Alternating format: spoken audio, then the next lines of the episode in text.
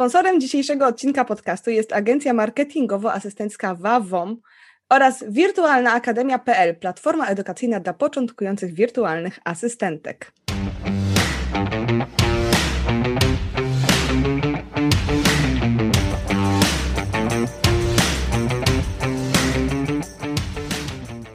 Dzień dobry, dzień dobry. Witam Was w nowym odcinku podcastu. Podcast nagrywamy od początku roku i to już jest czwarty odcinek, także mamy zarąbiste tempo. Dzisiaj moją współprowadzącą, bo nie jesteś gościnią, ani gościową, tylko jesteś współprowadzącą, będziesz razem ze mną prowadzić ten odcinek podcastu, jest Anna Kawecka, właścicielka agencji marketingowo-asystenckiej WAWOM, trenerka początkujących wirtualnych asystentek, autorka e-booka oraz mini kursu Zostań wirtualną asystentką oraz założycielka Wirtualnej Akademii. Przywitaj się Ania, cześć, tak w ogóle. Cześć, cześć, witam wszystkich słuchaczy. Cześć Paulina. Tak, cześć. Jakby ktoś jeszcze nie wiedział, to ja się nazywam Paulina. Ja myślę, że jak ktoś słucha mojego podcastu, to wie. E, no i dzisiaj z Anią mamy super zarąbisty temat, do którego przygotowywałyśmy się od miesięcy, tyle o ile, ale jednak pomysł e, krąży nam po głowie od dłuższego czasu, e, czyli będziemy rozmawiać o tym, jak naprawdę wygląda praca wirtualnej asystentki. Rozłożymy sobie to na czynniki pierwsze. Z tego względu, że obie siedzimy już w branży na tyle długo, że wiemy, że to, co się mówi oficjalnie o pracy wirtualnej asystentki, nie zawsze jest zgodne z tym, jak naprawdę wygląda praca wirtualnej asystentki i wirtualnego asystenta. Oczywiście nie będziemy tutaj dyskryminować mężczyzn, ja od razu mówię, że e, będę mówić wirtualna asystentka, bo tak mi jest łatwiej, to jest jakby forma domyślna, ale mamy na myśli też panów, jakby ankieta była zrobiona pod obie płcie, właśnie wszystkie płcie. Więc e, mam nadzieję, że nikt tutaj nie poczuje się urażony. E, I właśnie chciałyśmy tutaj jakby rozebrać na czynniki pierwsze, jak naprawdę ta praca wirtualnej asystentki wygląda. E, ankieta, którą stworzyłam, została wypuszczona zdaje się w marcu.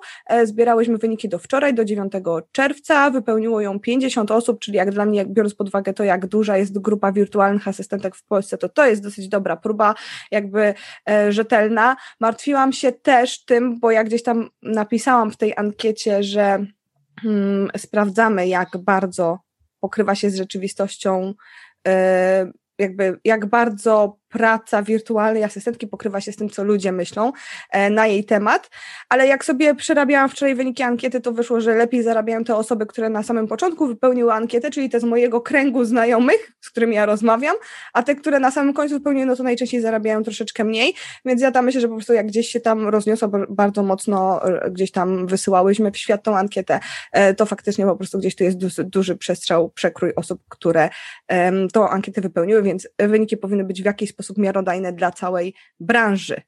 Czy ty chcesz coś jeszcze, Ania, powiedzieć na temat tego, jak stworzyłyśmy ankietę i w ogóle o czym będziemy rozmawiać w ramach wstępu? Myślę, że już wszystko powiedziałaś, więc możemy nie trzymać dziewczyn i, i, chłopaków dłużej w niepewności i po prostu przejść do konkretów.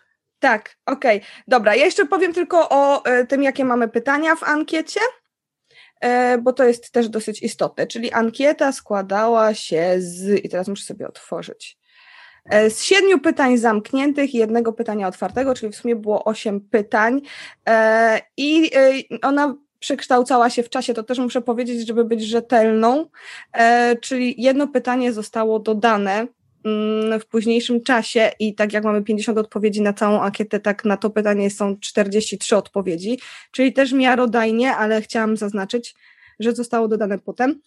I jedno zostało przekształcone i to też zaraz o tym powiem. I okej. Okay. E, I myślę, że zaczniemy sobie po prostu od przeczytania tych pytań zamkniętych i od tych odpowiedzi procentowych, jaki tu mamy rozkład procentowy, jeżeli chodzi o odpowiedzi. Ja tutaj też w materiale do tego odcinka podcastu udostępnię Wam taką rozpiskę w PDF-ie wyników tej ankiety, e, żebyście mogli lub, mo mogli lub mogły sobie ją przejrzeć. Ok? Tak? Mogę? I będziemy sobie komentować, a potem sobie przejdziemy do analizy. Dokładnie tak. Dobra, zaczynamy. Dobrze, to zacznijmy od pytania pierwszego. Pytanie pierwsze brzmiało, jak długo pracujesz jako wirtualna asystentka? Zależało mi na tym, żeby wiedzieć, e, jaki staż mają e, wirtualne asystentki wirtualni asystenci, którzy wypełniają e, tą ankietę. I tutaj jakby no mamy mniej więcej po jedną czwartą, czyli mniej niż pół roku to jest 22% osób, które uzupełniały ankietę. Rok do dwóch lat to też jest 22%, potem pół roku do roku to 26% osób i 30% to powyżej dwóch lat. Nie dawałam tutaj większego rozstrzału, bo tak naprawdę branża przeżywa boom tak od około dwóch, e, trzech lat, więc tutaj jakby uznałam, że to będzie miarodajna odpowiedź. Dwa lata to też jest asystentka z dosyć dobrym doświadczeniem. E, zgadzasz się ze mną, rozumiem. Jak najbardziej się zgadzam. Okej, okay, dobrze. I teraz zaczniemy naprawdę ciekawe pytania. Pierwsze to było tylko po to, żeby wiedzieć, na jakim etapie ktoś jest, a teraz się zacznie e, ciekawie, bo drugie pytanie brzmi, jaką masz stawkę za godzinę roboczą? I to chodzi o kwoty netto. I tu się zrobiło nam bardzo smutno. Mamy tak, poniżej 40 zł za godzinę roboczą to 16% e, osób, które uzupełniły ankietę, zaznaczyły taką odpowiedź. Następnie mamy 40 do 50 zł za godzinę roboczą, to jest 38%. I ja tu się zatrzymam na chwilę i chciałabym, żebyśmy jakoś skomentowały fakt, że ponad 50% osób, które uzupełniły tę ankietę, e, to są osoby, które biorą 50 zł za godzinę albo mniej. Hmm. No cóż. To jest chyba coś, co mnie najbardziej uderzyło w tej ankiecie poza pytaniami otwartymi, że ja zakładałam, że w tych czasach, które mamy teraz, to 50 zł jest taką stawką minimalną, rynkową dla początkujących wirtualnych asystentek, a tu mamy ponad 50% osób, które biorą 50 zł albo mniej za godzinę roboczą. No właśnie.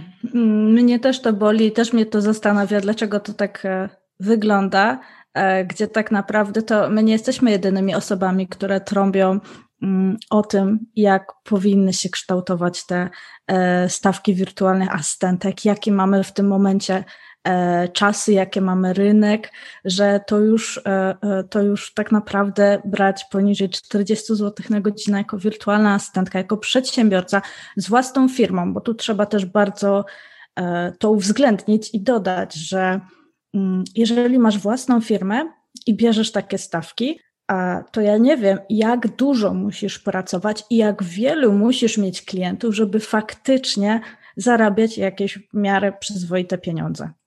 Tak. Nie, to jest bardzo smutne i będziemy na pewno jeszcze e, o tym rozmawiać za chwilę, jak dojdziemy do dalszych pytań, e, bo one zostały skonstruowane w taki, a nie inny sposób, e, nie bez powodu. Ja chciałam tylko dodać, że e, te 50 zł za godzinę to nie są tylko początkujące wirtualne asystentki, bo ja sobie e, analizowałam bardzo mocno tą ankietę e, i jest dużo asystentek, które pracują powyżej dwóch lat i biorą 50 zł za godzinę albo mniej. Niektóre biorą nawet mniej niż 40 zł za godzinę, a pracują dwa lata jako wirtualne asystentki. Mnie się to osobiście po prostu nie mieści w głowie. Dobrze, jedziemy dalej. Kolejne mhm. pytanie było, ile średnio godzin roboczych miesięcznie pracujesz dla klientów? E, I to jest pytanie, które zostało przeedytowane też przy siedmiu odpowiedziach, czyli 43 odpo osoby odpowiedziały po jego zmianie, bo dodałam to drugie zdanie, czyli chodzi o godziny, za które dostajesz wynagrodzenie, czyli te, na które wystawiasz fakturę, bo rozmawiałyśmy z Anią, jak, jak spływały odpowiedzi, że być może ludzie nie do końca rozumieją, że chodzi o te godziny robocze, te, za które się dostaje wynagrodzenie. Um, I tutaj mamy odpowiedzi takie, um, że poniżej 40 godzin roboczych to jest 30% osób. 16% e, to jest 40 do 60 godzin roboczych, e, potem 60-80 godzin roboczych to jest też 16%, 80 do 100 godzin roboczych to jest 18% e, i 20% to jest powyżej 100 godzin roboczych. I to też jest dosyć ciekawe pytanie, bo mm, najczęściej jest tak, że jak ktoś rozmawia się o zarobkach wirtualnej asystentki, to używa się tego określenia 100 godzin roboczych miesięcznie. Każdemu się wydaje, że 100 godzin roboczych miesięcznie to, to jest tyle, ile pracują wirtualne asystentki miesięcznie. A tu mamy 20% osób, które pracują powyżej 100 e, godzin roboczych, a 80 do 100 godzin roboczych pracuje 18% e, osób, które uzupełniły tą ankietę. E, czyli to nie jest większość osób. One nie pracują 100 godzin roboczych miesięcznie, tylko znacznie mniej. No właśnie. I dodając do tego stawkę poniżej 40 zł i e, przeliczając sobie na te faktycznie fakturowane e, godziny, które wykonują, to ja się zastanawiam, jak e, można prowadzić taką firmę, może bardziej e, w jaki sposób ona może być opłacalna, tak? Także no, weźmy sobie ten na chłopski rozum, przeliczmy sobie to, jak to wygląda. Ja mam wykres do tego, nawet dwa. Ja, no słuchaj, to dajesz. I ja ci teraz słuchaj, udostępnię e, ekran i sobie ze mną razem zobaczysz. Okej, okay, tu mam Excela. Um, czyli tak, widzisz mojego Excela? Tak, widzę. Dobra, i teraz patrzymy. Po pierwsze, ja tu mam najfajniejszy wykres, jaki miałam. To był stosunek zarobków do ilości osób, które zarabiają. Czyli tu mamy, ile osób zarabia określoną kwotę. Ja tu chciałam zaznaczyć mhm. też, że ja sobie wyliczyłam średnią, bo tam mamy przedziały, czyli mamy przedziały godzin roboczych i mamy przedziały ilości godzin przepracowanych miesięcznie, czyli ja dla każdej osoby po prostu przeliczyłam taką minimalną stawkę, jaką zarabia przy tych przedziałach i maksymalną stawkę, jaką zarabia um, przy tych przedziałach i po prostu wyciągnęłam z tego średnią e, i tutaj e, na tej podstawie jakby określiłam, jakie są mniej więcej średnie zarobki, zarobki przy 50 e, osobach mam nadzieję, że to jest miarodajne. Stawki są też zawyżone, bo w sytuacji, kiedy ktoś z, pracuje powyżej 100 godzin roboczych, to ja liczyłam ten maksymalny przedział i dodawałam do niego tysiaka i to była ta średnia, bo jak ktoś pracuje powyżej 100 godzin roboczych, to ciężko jest określić, e, ile pracuje, więc tak na, e, dodałam dużo, bo może być tak, że na przykład ktoś pracuje 120, 130 godzin miesięcznie, jak dużo zapierdziela, um, więc, ale podejrzewam, że tak naprawdę są zawyżone. I teraz zobacz sobie, Ania, jak wygląda ta ankieta. Ja bym chciała, żebyśmy sobie zobaczyły, gdzie jest mityczny punkt 5000 przychodu miesięcznie. E, bo to się często mówi, nie? Mhm. że w wirtualnej asyście szybko jest w stanie człowiek zarobić 5 tysięcy złotych miesięcznie. Przypominam, że to jest przychód. I mamy, mhm. i ja to sobie nawet policzyłam, to są te osoby, yy, 1 plus 1, 4, 7, 11, 12, 15 osób z 50 zarabia, ma 5 mhm. tysięcy przychodu lub więcej z tych, które wypełniły ankietę statystycznie, nie? E, sobie to liczymy. I to jest po prostu, to jest jakby jeszcze e, nie odejmując kosztów, ZUS-u, podatków i całej tak. reszty e, kosztów, które zmniejszają tą kwotę 5 tysięcy pewnie do Mówimy no. o przychodach. Ja Wam też w materiałach dodatkowych gdzieś tam do tego podcastu um, udostępnię tę, e, jakby te wykresy, które sobie tutaj zrobiłam. Tutaj mamy też bardzo duży taki pik w, gdzieś w okolicy półtora tysiąca przychodu. Ja płacę 650 zł ZUS-u, bo ja jestem teraz na małym ZUS-ie, czy jak ktoś ma preferencyjny ZUS albo ma niskie zarobki, przy niskich zarobkach się ma mały ZUS, to to jest taka kwota, którą się płaci. 650 zł miesięcznie, jak ktoś ma półtora tysiąca przychodu miesięcznie, Mhm. I płaci 650 samego ZUS-u, jeżeli trzeba sobie odjąć koszty sprzętu. Większość asystentek ma stronę, więc hosting, domena do tego dochodzi, e, e, koszty komputera, drukarki, bo trzeba drukować, więc tuż do drukarki, wszystko inne. Gdzie tu są pieniądze na życie? Podatku raczej nie płacą przy takich małych e, kwotach, ale i tak po prostu ja się załamam, jak to zobaczyłam. No, te statystyki są smutne. E, I mam teraz takie poczucie, że wiesz, po naszym podcaście już nikt nie będzie chciał zostać wirtualną asystentką, ale my mamy protipy, jak zrobić, żeby faktycznie e, to urosło, żeby to tak się nie działo, żeby to tak nie wyglądało. Mamy pewne sposoby. Tak, ale o tym może za chwilę. O tym zaraz, dlatego zaczniemy może jeszcze trochę smutno będzie, ale później zobaczycie, że da się inaczej, że to nie musi tak wyglądać, dziewczyny i chłopaki, żebyście mieli tego świadomość, bo tak dosyć smutno w tym momencie się zrobiło.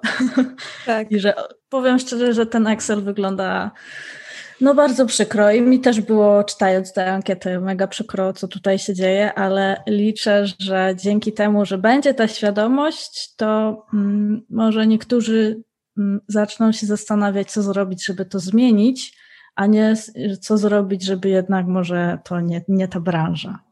Tak. Nie? Dokładnie. I ja myślę, że wiesz, ja tu się przygotowałam w ogóle psychicznie, tak sobie ogarniałam tą ankietę wczoraj, te pytania zamknięte, my się z Anią podzieliłyśmy.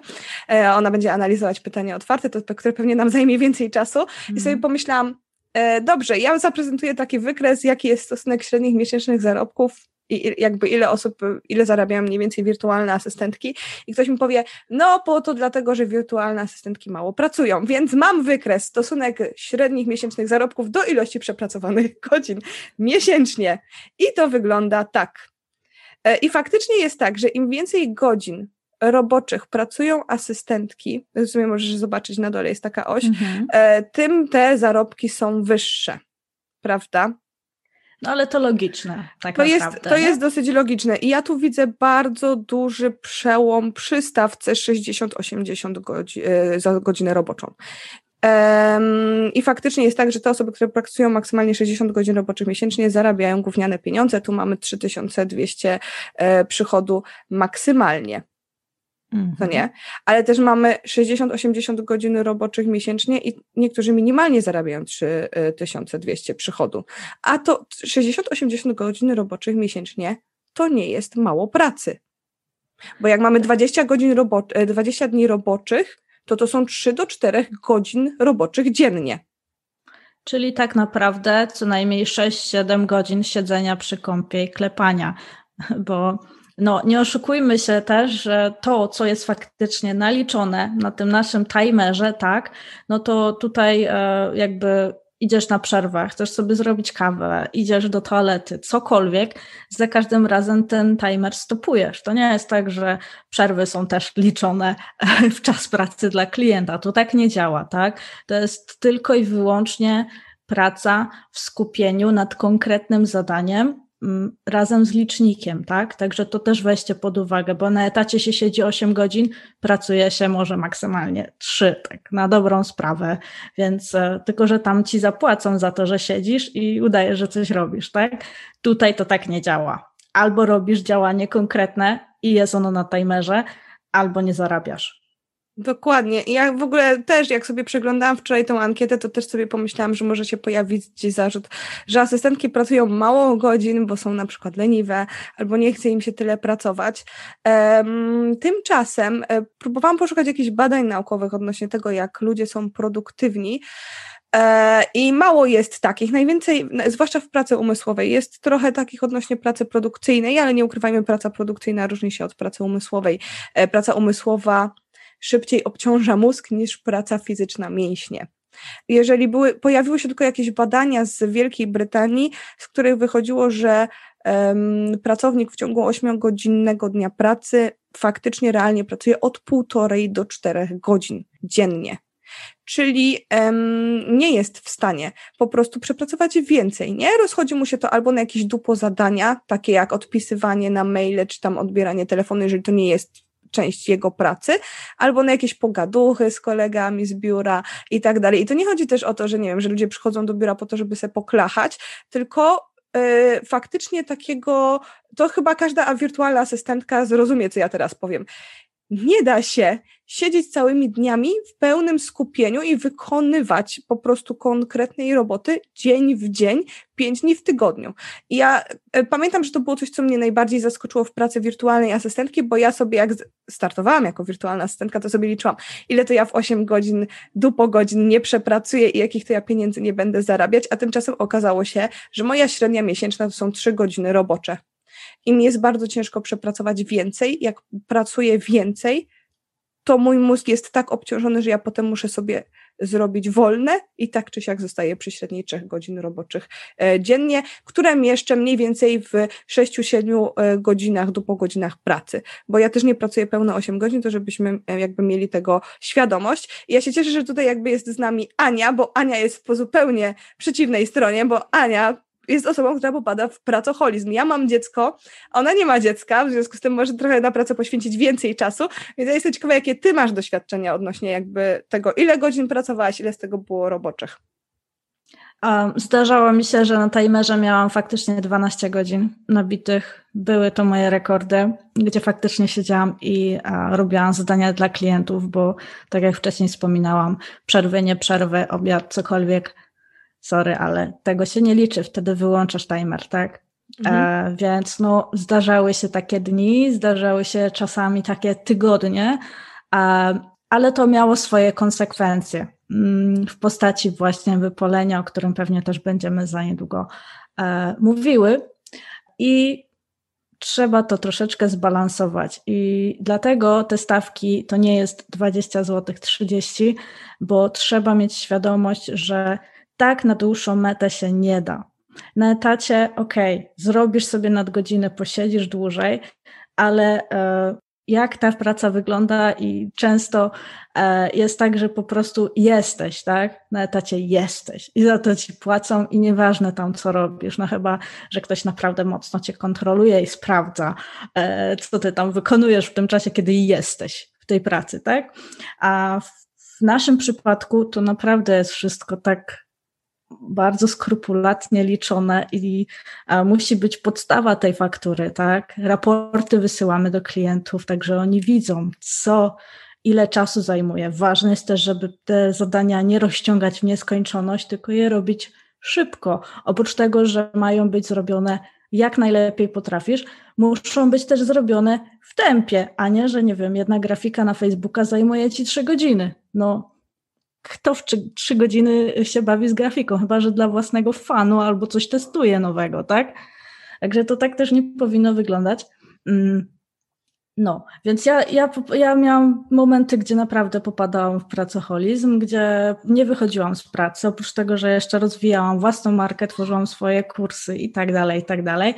Więc e, no, to miało swoje konsekwencje, także nie polecam takich działań. Teraz działam w zupełnie odwrotny, można powiedzieć, sposób, bo w tej chwili w ogóle nie pracuję dla klientów, robi to mój zespół, e, ale no właśnie, to podejrzewał, że to jedno było konsekwencją drugiego, tak?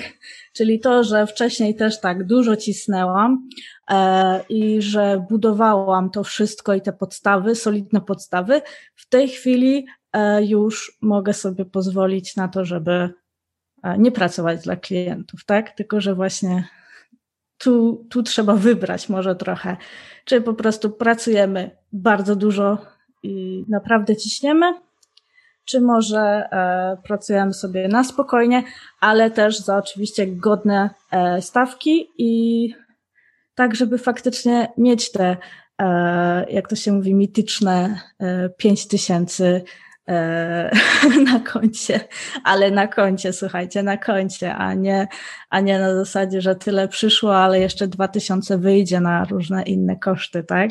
Tylko żeby to faktycznie e, było dla nas, jako nasza wypłata w naszej firmie, bo to też jest jeden z problemów wśród wirtualnych asystentek, że tą kasę na koncie firmowym traktuje się w pełni jako moją, a ona wcale nie jest tak do końca nasza. Trzeba to rozdzielić, trzeba sobie wypłacać konkretne wypłaty i mieć to ustalone sama ze sobą tak naprawdę, żeby potem się nie okazało, że przychodzi płacenie podatków, ZUS-u, nie ZUS-u, wszystkiego, a na koncie zero, bo poszło na życie, na różne inne rzeczy, tak?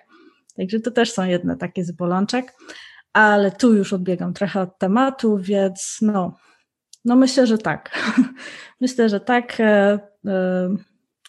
W moim przypadku było to zupełnie inaczej, właśnie niż u Pauliny. Dużo więcej pracowałam, ale teraz pracuję wyłącznie na, z kursantkami, wyłącznie nad własną marką, wyłącznie e, rozwijając agencję i pozyskując klientów, więc jakby tu zupełnie zmieniłam kierunek, bo wyczułam to, e, że wypalam się jako wirtualna asystentka na czas e, i zbudowałam na tyle solidne fundamenty, i zespół, że mogłam sobie przejść jakby płynnie w ten, ten drugi rejon, tak? E, mhm. jako przedsiębiorcy, typowego przedsiębiorcy, który zatrudnia ludzi.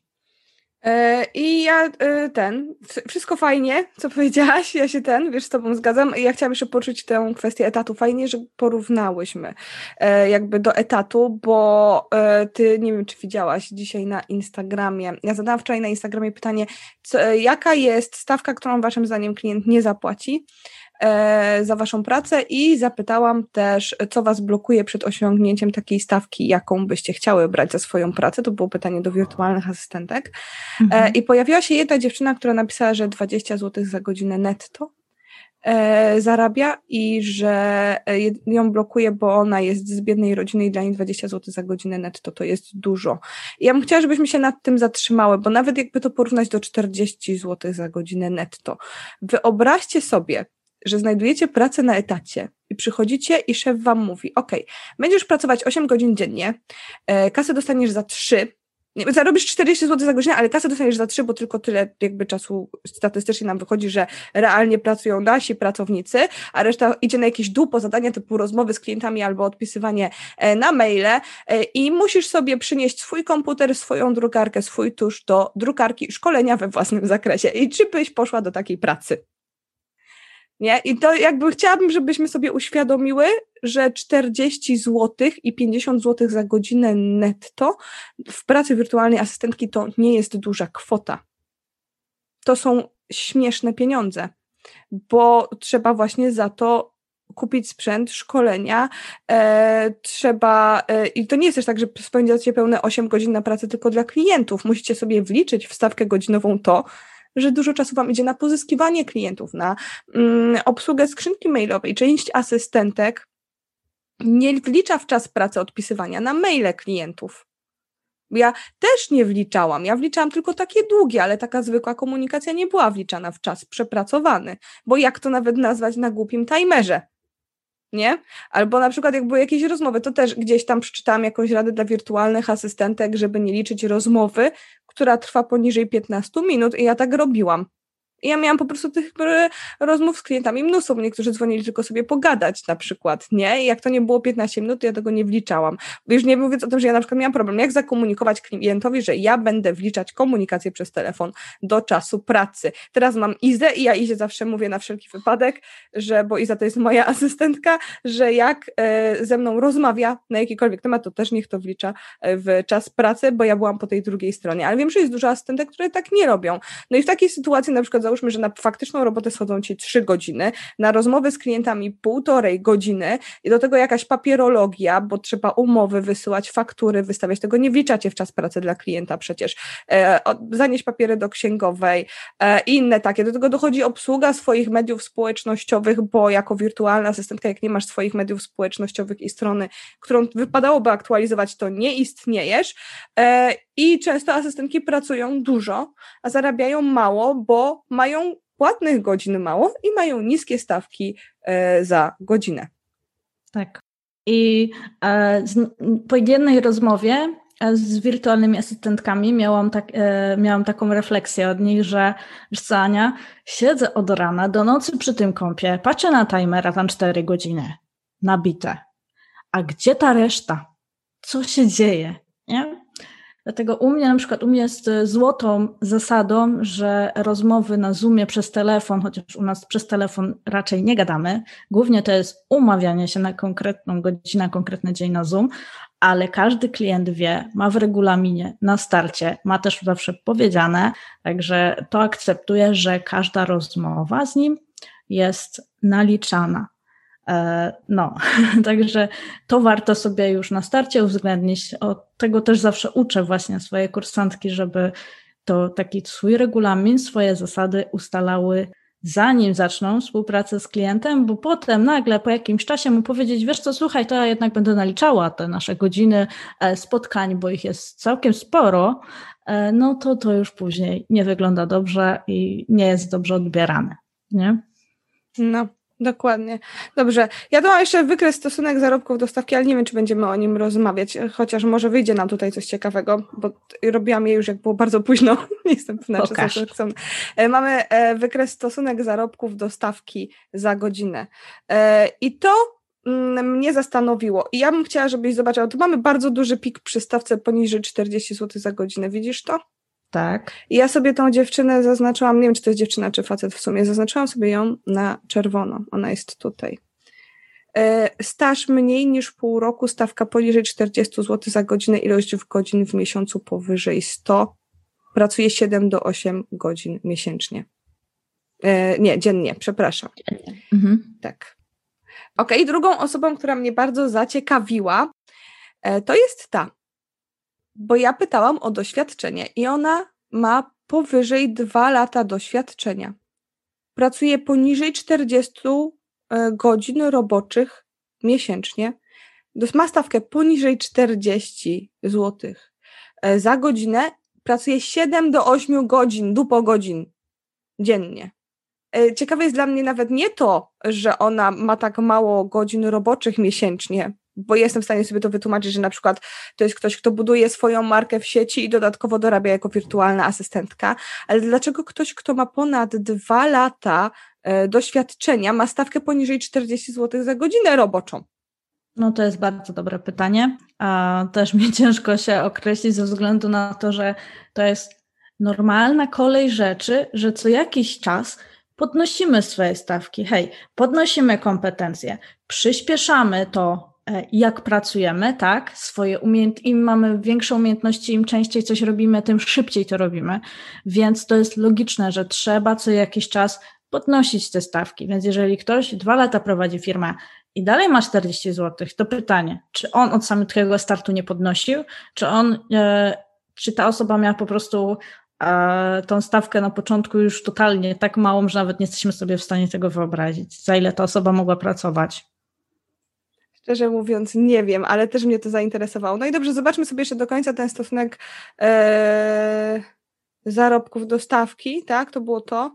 E, I tutaj mamy też, e, to jest ciekawy wykres, który bardzo mnie zainteresował. I tutaj też mamy jeden pik w dół, bardzo ciekawy, ja sobie zaraz zobaczę, jak to wygląda.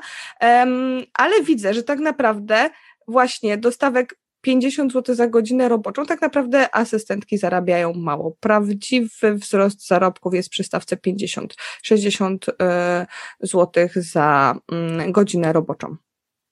A wcześniej to jest po prostu dno z jednym wyjątkiem. Takie jest moje odczucie, odczucie, a właściwie z dwoma. Więc yy, no. Ciekawa jestem, co o tym ty myślisz, Ania.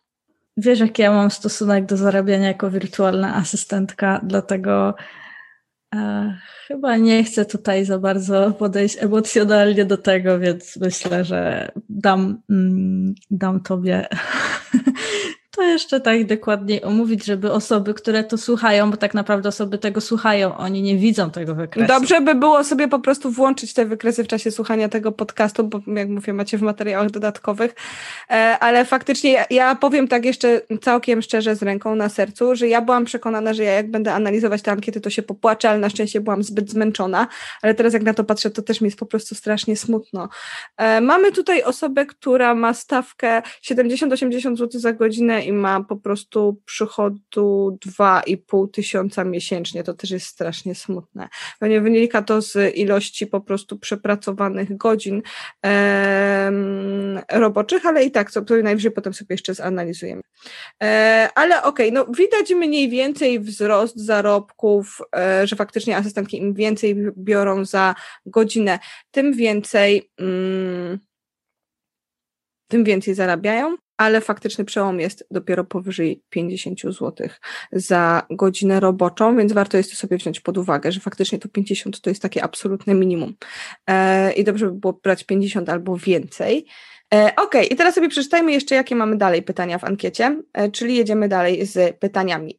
E, tu było pytanie, ilu masz klientów lub klientek, i to było dla mnie ciekawe pod tym kątem, że no byłam ciekawa po prostu, ile jest klientów i klientek, bo żeby wiedzieć, jakie jest po prostu, żeby być zapełnionym, o powiedzmy. I tutaj zdecydowanie 40% osób to jest jeden, dwóch klientów lub klientek, 26% osób to jest 3-4 3-4 klientów lub klientek, 24% to jest 5 do 6 klientów lub klientek i 10% to jest więcej niż 6 klientów lub klientek. I podejrzewam, że te 10% z 6 klientami to są osoby, które naprawdę e, dużo zapierdzielają, bo aż tak się w analizę nie zagłębiałam, nie miałyśmy tyle czasu. E, i uważam, że faktycznie te 3 e, do 6 klientów to jest takie optimum, jeżeli chodzi o ilość klientów, jeżeli jest się samodzielną wirtualną asystentką, to tak jak możemy sobie tu wyciągnąć taki wniosek z tego pytania.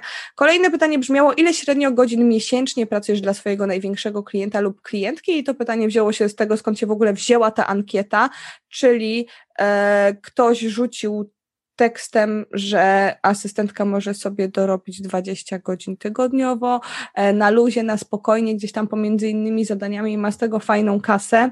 I ja powiedziałam, że spora y, część asystentek ma także 20 godzin roboczych. E, to one pracują dla największego klienta miesięcznie. E, I chciałam sobie to zweryfikować, bo tak sobie palnęłam, a nie miałam zweryfikowane i patrzcie, sprawdziło mi się. Znaczy, no dobra, e, tak średnio, nie? E, w sensie, aż tak mi się nie sprawdziło. Mamy zdecydowanie, że asystentki pracują od 20 do powyżej 30 godzin roboczych, to ponad 50% jest, bo tu mamy 32% na 20 do 30 godzin roboczych, powyżej 30 godzin roboczych to jest um, 34%, a potem poniżej 20 godzin to jest 34, czyli powiedzmy, że jedna trzecia e, prawie, czyli mi się nie sprawdziło, ale e, e, faktycznie jest tutaj jakby, to jest dosyć ciekawe dla mnie, że e, powyżej 30 godzin roboczych to jest po prostu mniej więcej tyle samo, co poniżej czy, 20 e, godzin roboczych. Ok, dobra, rozgadałam się, to pytanie nie było aż takie istotne. Kolejne, jakie mamy, to ile średnio do godzin pracujesz dziennie i chodzi o godziny, które spędzasz przed komputerem, niekoniecznie te, które fakturujesz, czyli to jest to, to o czym rozmawiałyśmy przed chwilą z Anią, e, czyli że e, dupo godziny niekoniecznie przekładają się na godziny robocze i mamy 44% osób pracuje poniżej 5 dupo godzin dziennie, no, to jest ciekawe i o tym też będziemy za chwileczkę dosłownie rozmawiać. Potem mamy 5-6 e, godzin dziennie, to jest um, 12%, 8% to jest 6-7 e, godzin dziennie, 18% to jest 7 do 8 godzin dziennie i 18% to jest powyżej 8 godzin dziennie. Czyli e, możemy sobie spokojnie powiedzieć, że 27% osób to są osoby, które pracują powyżej 7 godzin dziennie, czyli to jest dobra ilość godzin, jak się ma swoją firmę, w sensie z perspektywy tego, że w Polsce pracuje pracoholizm i im więcej pracujesz i zapierdzielasz, tym bardziej wartościowa jest twoja robota, więc jakby ktoś tutaj miał problem z tym, ile pracują wirtualne asystentki, to widzicie, że nie jest aż tak źle, jakby powyżej 5 godzin to jest no, ponad 50%. E, I chciałabym, żebyśmy sobie zobaczyli i zobaczyły to tutaj, mm, w tej części, czyli w takim podsumowaniu tej ankiety. E, I to będzie.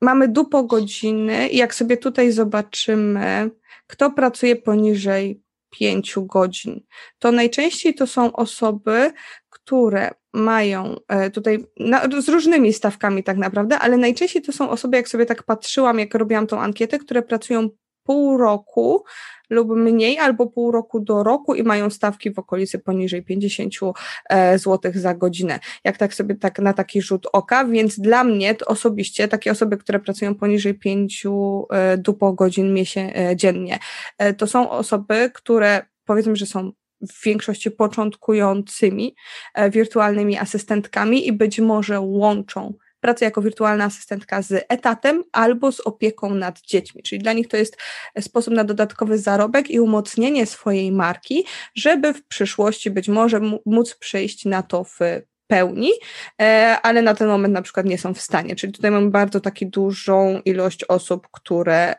dodatkowo pracują jako e, wirtualne asystentki to dobrze też zwróciłaś na to uwagę, że każda z nas, każda wirtualna asystentka, poza już tymi tabelkami, które omawiamy, ma też swoje właśnie życie, obowiązki. Możliwe, że łączy etat z firmą, możliwe, że łączy macierzyństwo z firmą, możliwe, że ma jeszcze jakieś, nie wiem, ma kilka firm i to nie jest jakby ta jedyna jej działalność, prawda? I wtedy to też w teorii może nam trochę zakłamywać właśnie te wyniki, bo myśmy podeszły trochę tak do tego, że to po prostu jest jakby e, ta wirtualna asystent to jest e, ten taki, ta główna rzecz, tak, którą się tylko i wyłącznie jakby ktoś zajmuje. A prawda jest różna, tak, bo często e, ten zawód jest polecany dla młodych mam i tak dalej, i tak dalej, że to jako forma dodatkowej pracy. Nie zawsze się to sprawdza, ale ja się spodziewałam tego. spodziewałam się tego, dlatego sobie też tutaj jakby mm, zrobiłam sortowanie po ilości godzin i chciałabym, żebyśmy sobie popatrzyły, jakie przychody mają osoby, które pracują 7 do 8 godzin e, dziennie, dupo godzin, czyli to jest prawie etat. I zobacz to sobie. W sensie, no tutaj są te, tu są te zawyżone te przychody, nie? Bo tu było to powyżej 100 godzin roboczych, czyli one są tutaj e, i powiedzmy, że mamy zakres jest, rozstrzał jest naprawdę masakryczny. Tu mamy tą dziewczynę zaznaczoną na czerwoną, która ma poniżej 40 zł za godzinę, pracuje 7 do 8 e, godzin dziennie, ale mniej niż 40 godzin roboczych, czyli ona jakby nam tutaj, możemy sobie ją wykreślić, bo to jest ten taki skrajny przypadek, który trzeba by było wywalić, ale tutaj mamy tak, 3000 przychodu. Tak? 3000 przychodu. Pracuje powyżej dwóch lat. Ma stawkę 60-70 zł za godzinę, ma 7 do 8 dupo godzin dziennie i ma 3000 przychodu. To są dwie osoby. Potem mamy dwie osoby, które mają e, 6800. I to też są osoby, które pracują ponad rok, jedna ponad rok, druga ponad dwa lata. To to nie są kokosy. Osoba, która pracuje powyżej dwa lata i ma taki przychód, no to ona wchodzi na duży ZUS. Ona ma półtora tysiąca ZUS-u mhm. miesięcznie. I do tego płaci dochodówkę. A zaraz będzie płacił 9% składki zdrowotnej, której nie odliczy od podstawy od dochodówki nie? I mamy tutaj też 7 tysięcy przychodu, 8 tysięcy przychodu, no i fajnie, ale tutaj też mamy osoby, które pracują ponad rok, czy tam ponad dwa lata, czyli potencjalnie te, które też będą wchodzić na duży ZUS przy takiej ilości przychodu, no to nie są duże pieniądze. I pracują, I pracują praktycznie cały etat. I to samo tutaj mamy powyżej 8 godzin, czyli mamy e, osoby, które też pracują ponad etat, bo ponad 8 godzin. I zobacz sobie, jakie to są przychody. No widzę tutaj jednorazowo 9 tysięcy. Tak, ale to są te właśnie te mhm. zawyżone, mm. powiesz, powyżej 100 godzin, nie? E, tak. roboczych, bo ja nie wiem, nie jestem w stanie, wiesz, to, nie przewidziałam, że ktoś będzie pracował aż tak dużo e, i przy tworzeniu ankiety i nie wiem, ile to jest powyżej 100 godzin, bo to może być 110, a może być 150, więc powiedzmy, no ale powiedzmy, że to będzie te 9-10 tysięcy, to też będzie taki nasz skrajny przypadek, ale też mamy 4 tysiące przychodu, 5 tysięcy przychodu, ale to są, tu jest 5 tysięcy przychodu, to jest osoba, która pracuje rok do dwóch lat i też będzie zaraz na dużym ZUS-ie. I ona pracuje ponad etat i jeszcze zobacz sobie 6-7 dni w tygodniu. Jej by się mm. bardziej opłacało pójść na etat. Tak naprawdę, bo by zarobiła więcej.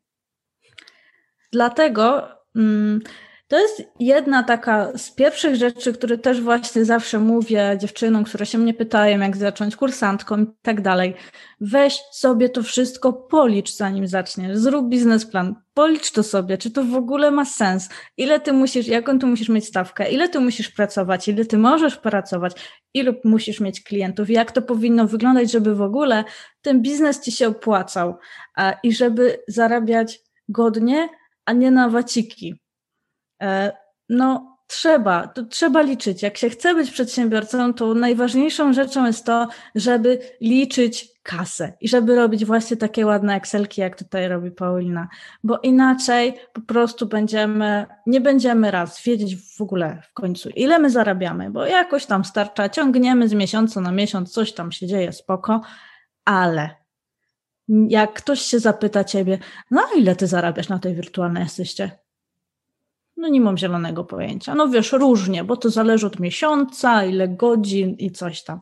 No, może troszkę w tym prawdy jest, ale jak masz Excela, I każdego miesiąca wszystko sobie dokładnie liczysz, już jak jesteś wirtualną asystentką, to ci wychodzi. Widzisz też czarno na białym, gdzie trzeba się podciągnąć, czy jeszcze trzeba by było kolejnego klienta sobie zwerbować na pokład, czy może właśnie podnieść stawkę, a może zaproponować obecnemu klientowi, że jeszcze coś dodatkowo możesz dla niego robić i to wpadnie kilka godzinek więcej.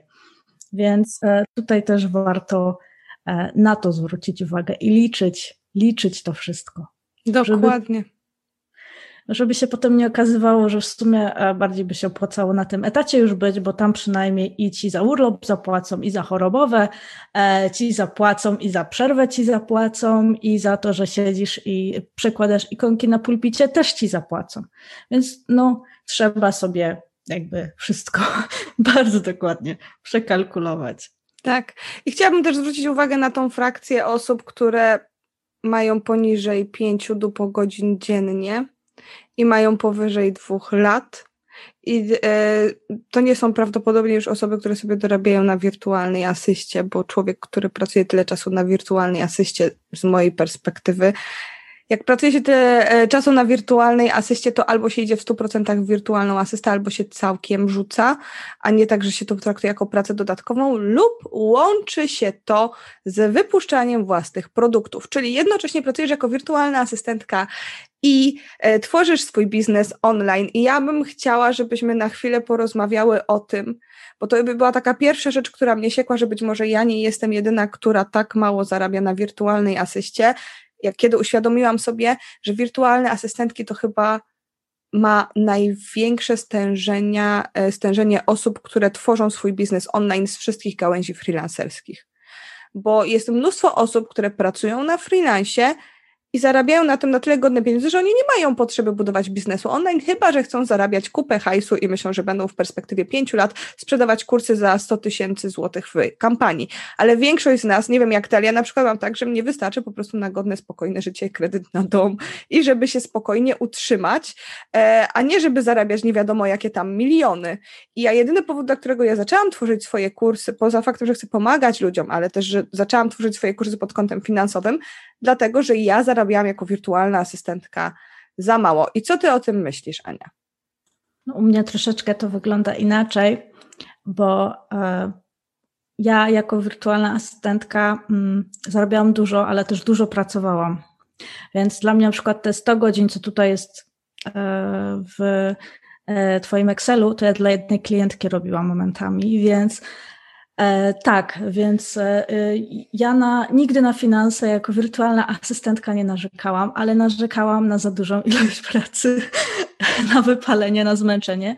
I u mnie to właśnie poszło w tym kierunku, że dlatego zbudowałam zespół, że nowych klientów przybywało, nowej, więcej pracy przybywało, a ja już nie wyrabiałam, już nie miałam siły, już poddałam. Ze względu na to w tej chwili nas już jest osiem w zespole i w tej chwili ja się skupiam na tym, żeby dalej rozbudowywać zespół, a nie żeby nadal pracować dla klientów.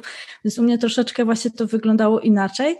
A jeżeli chodzi o kursy i tą właśnie tą drugą odnogę, o której też mówisz i też ją posiadasz, e, to wyszło u mnie tak bardziej z takiej jakiejś wewnętrznej potrzeby, że chcę się dzielić tą wiedzą, bo wiem, jak to zrobić, żeby no, nie zarabiać na te waciki, żeby mieć tych klientów i aż zanadto i musieć delegować dalej.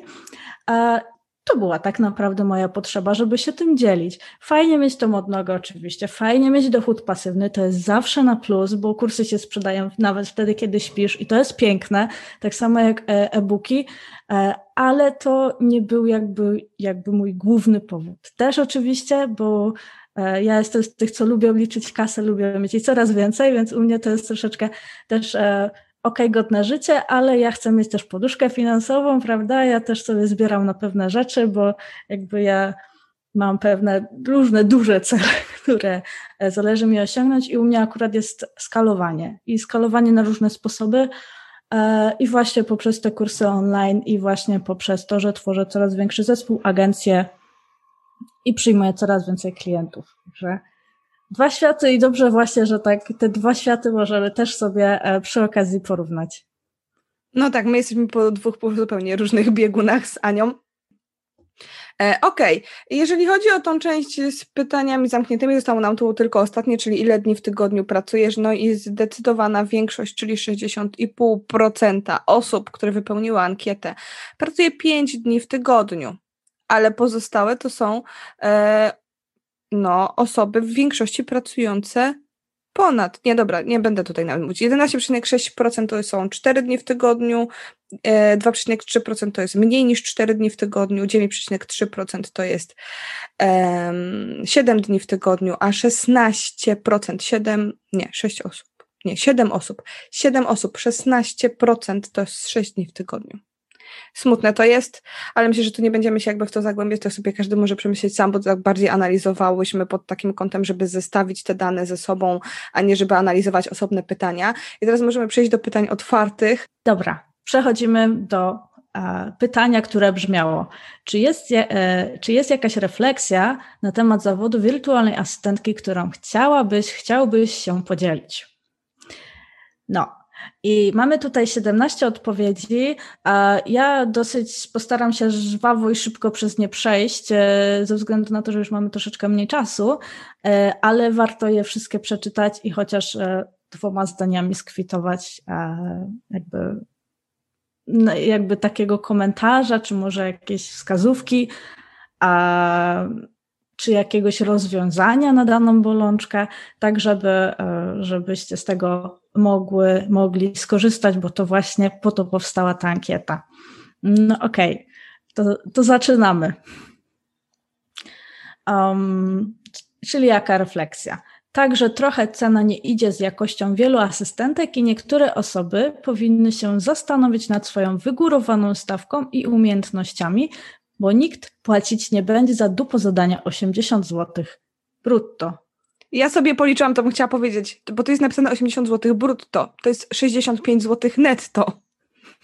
No właśnie też to teraz zauważyłam, bo tak e, no, bo e, ja mam stawkę 80 zł netto i jakby i umiejętności moich dziewczyn w zespole są na bardzo wysokim poziomie, bo zatrudniam tylko fajne, naprawdę konkretne specjalistki.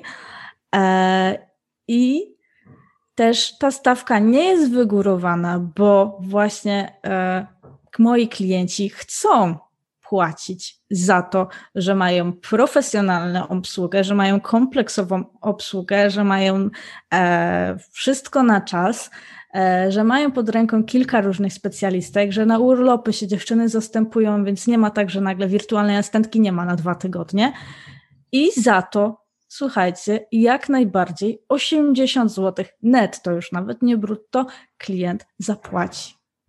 Ja uważam, że przy Twojej agencji i przy tych osobach, które tam masz, to to jest wręcz za mało. Ja wiem, że są na rynku osoby, które psują rynek pod tym kątem, że nie są odpowiednio kompetentne, a chcą e, dużo za godzinę. Jednak w większości przypadków e, zauważam odwrotną tendencję, czyli dziewczyny, które są super zarąbistymi specjalistkami, e, chcą mało za swoją godzinę. I tutaj chciałabym też zwrócić uwagę na drugą rzecz, która zawsze mnie irytuje na rynku wirtualnych asystentek, czyli różne stawki za godzinę w zależności od tego, jakie zadania wykonujesz. I ja mówię tutaj o samodzielnych asystentkach. Dla mnie jest to niezrozumiałe, bo ktoś płaci za czas specjalisty, czyli ciebie, osoby z konkretnymi kompetencjami. Jeżeli ta osoba woli wykorzystać ten czas na to, że wykonujesz dupo zadania, no to spoko, ale niech płaci za czas specjalisty, a nie za to, że specjalista wykonuje dupo zadania. Bo to powinno być po jego stronie, żeby on ci zlecał rzeczy, które leżą w twoich kompetencjach, a nie to, żebyś ty mu spuszczała ze stawki, bo on ci zleca dupo zadania. Jak klient chce płacić za dupo zadania, 90-100 zł, bo 80 zł brutto e, to nie jest dużo, to jest 65 zł za godzinę netto. Ale jak ktoś chce zapłacić, nie wiem, tam 80 zł, 90 za dupo, dupo zadania, no to spoko. Ja miałam klientkę, której podniosłam stawkę z 65 zł za godzinę na 150 zł za godzinę e, i ona częściowo zrezygnowała z moich usług, bo ona powiedziała, że nie wyobraża sobie, że ktoś jej za taką kwotę obsługuje skrzynkę mailową, ale strony internetowe na przykład mogłabym jej robić za taką stawkę. I dla mnie to jest spoko, bo ja się wyspecjalizowałam w, konkretnym, e, w konkretnych rzeczach, biorę za to odpowiednie pieniądze. Jak ktoś mi nie chce zlecać do pozadań, to ja nawet w sensie wolę, nie? Więc e, umówmy się, że to nie jest po stronie wirtualnej asystentki, żeby klient płacił za dużo za dupo zadania, tylko to jest kwestia tego, jakie masz umiejętności i kompetencje.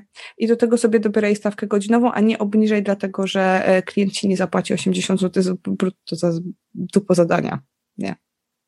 Tak, jak do, do, ciebie klient przechodzi i wie, jaką masz e, stawkę już na starcie, a chce ci zlecać e, obsługę skrzynki mailowej, to no proszę bardzo, ale to jest dalej mój czas. Mnie, specjalisty, które go chcesz, y, który, od którego chcesz, aby obsługiwał skrzynkę mailową, więc może to warto zlecić jeszcze dodatkowej osobie tą skrzynkę, a ja zajmę się tymi konkretnymi zadaniami, takimi bardziej technicznymi, specjalistycznymi.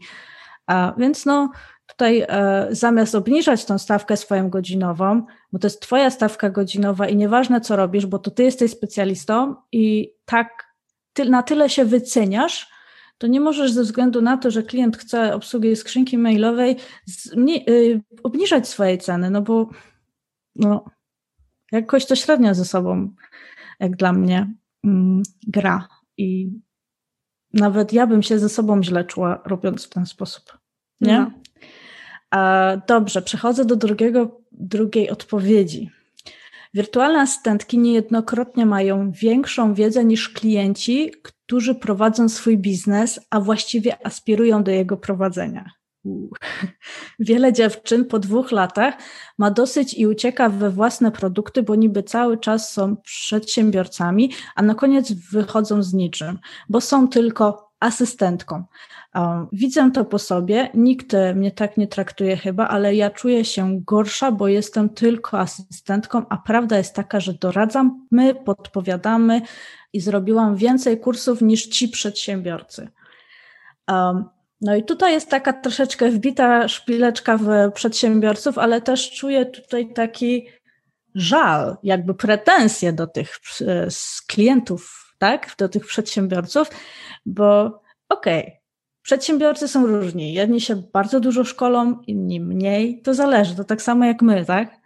E, więc tutaj raczej bym e, nie uderzała w tych przedsiębiorców i nie zwalała na nich jakby tego, że co to ma być, tak? Tego poczucia, e, że ja jestem tylko wirtualną asystentką, tylko słuchaj, jeżeli uważasz, że jesteś lepsza niż wirtualna asystentka, potrafisz więcej i potrafisz zrobić coś innego i zarabiać więcej, to kurczę, to zrób, tak? A nie nam tutaj biadol na tych przedsiębiorców, bo e, no, no bo tak, no bo klienci przychodzą do wirtualnej asystentki. No, y, wirtualna asystentka to wirtualna asystentka, także czasami tak lubią, jak wirtualna asystentka mm, jakby więcej podpowie, zna się na pewnych rzeczach bardziej niż przedsiębiorca, który przychodzi, bo jeżeli przychodzi do wirtualnej asystentki nie wiem, na przykład nauczyciel języka angielskiego, tak, no to jego główną kompetencją jest nauczanie języka angielskiego, a nie tworzenie lejków MailerLite, tak?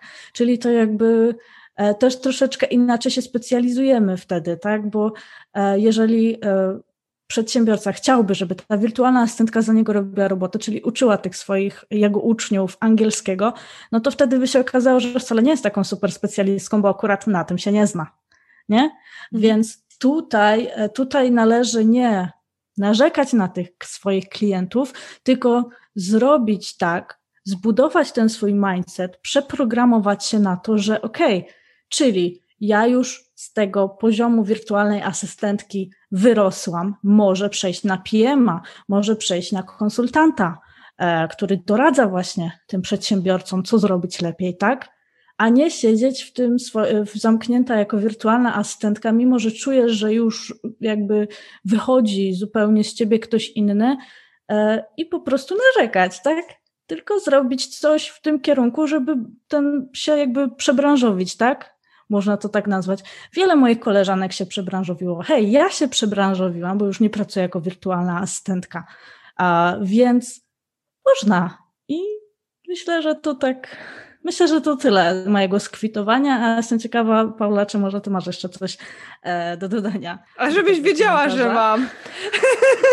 nie, wiesz co, bo to jest jeden taki z takich komentarzy, który mnie bardzo mocno zatrzymał, bo przebija mi z niego taka mocna frustracja, którą widzę u wielu asystentek. I pamiętam, jak pracowałam kiedyś dla coacha i ona, to była kobieta, mówiła o tym, że w pracy każdy ma bardzo dużą potrzebę poczucia, że jest doceniany.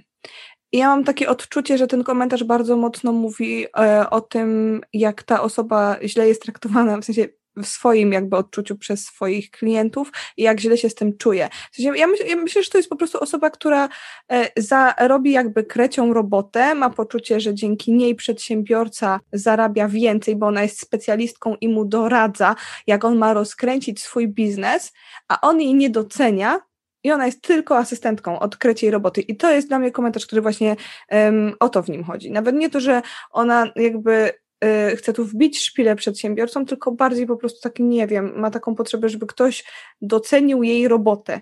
Pamiętajmy też, że wirtualna asystentka to jest zawód, gdzie pracujemy w 100% zdalnie. I nie mamy tak naprawdę kontaktu z drugim człowiekiem, i my nie wiemy na przykład, że klient docenia naszą pracę i naprawdę go odciążamy, dopóki nam o tym nie powie wprost.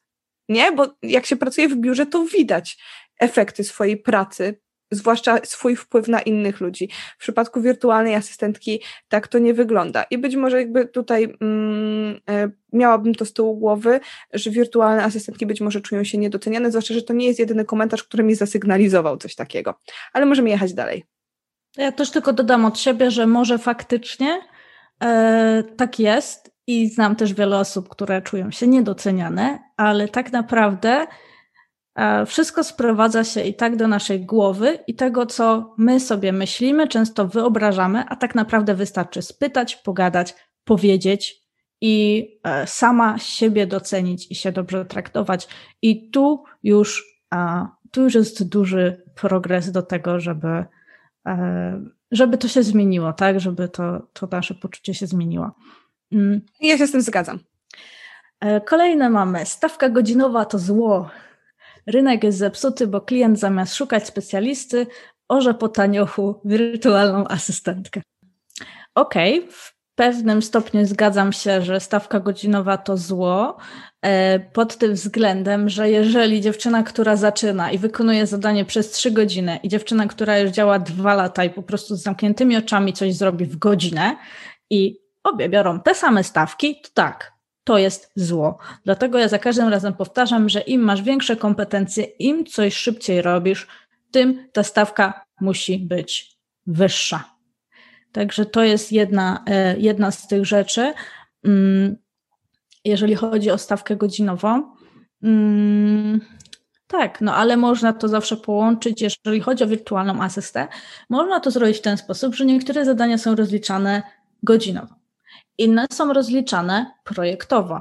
Jeszcze kolejne są rozliczane na minuty, nie wiem, na przykład transkrypcje, tak, na znaki, na przykład teksty copywritingowe, więc to można sobie ogarnąć, tylko właśnie trzeba mieć otwarty umysł i myśleć, jak to mogę zrobić inaczej, w jaki sposób, co mogę zmienić, żeby zacząć więcej zarabiać, bo od, dlatego właśnie e, jesteśmy przedsiębiorcami i my musimy się uczyć, jak być przedsiębiorcą właśnie po to, żeby zarabiać coraz więcej, żeby kombinować, żeby planować strategicznie, a nie tylko być ciągle tym wyrobnikiem, y, wiecie, takim styranym, po prostu tą robotą, nie zastanawiającym się, ile ja zarabiam, jak mogę zmienić, co mogę poprawić, tylko ciągle zakopanym w tej robocie dla klientów.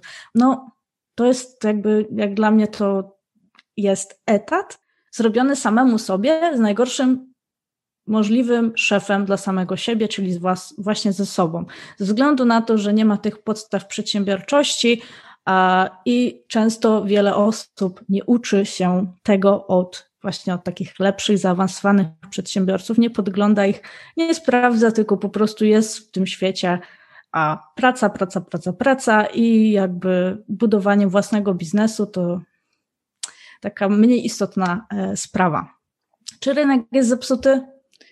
To zależy, jak kto na to spojrzy. Także tu myślę, że się nie będę rozwodzić e, nad tym. I to prawda, klient szuka specjalisty, ale to okej. Okay. To nie chodzi o to, że e, cytuję, orze po taniochu na wirtualnej asystentce. To ta wirtualna asystentka daje taką stawkę, wykonując pracę specjalisty. Więc jakby ja, ja bym troszeczkę odwróciła to przekonanie, E, i na miejscu wirtualnej asystentki zastanowiła się trochę na tym, tak, że jestem specjalistką. Hej, czemu ja biorę 40 zł? A nie na odwrót, że klient szuka. Wiadomo, każdy przedsiębiorca, to jest w krwi przedsiębiorcy, każdy chce jak najtaniej pozyskać ręce do pracy i jak najwięcej na tym zarobić. Hej, to jest przedsiębiorczość, na tym to polega, a nie na tym, żeby po prostu e, dawać jak najwięcej e, swojemu podwykonawcy, a samemu ledwo co zarabiać, nie? Także tu też trzeba jakby może a ja też patrzę z poziomu właśnie tego przedsiębiorcy, co nie? Nie tylko samej wirtualnej asystentki, więc ja mam ogląd jakby z tych dwóch stron. Jestem po dwóch stronach, e, więc no, więc tak też troszeczkę można do tego podejść. I teraz oddaję głos pani Paulinie.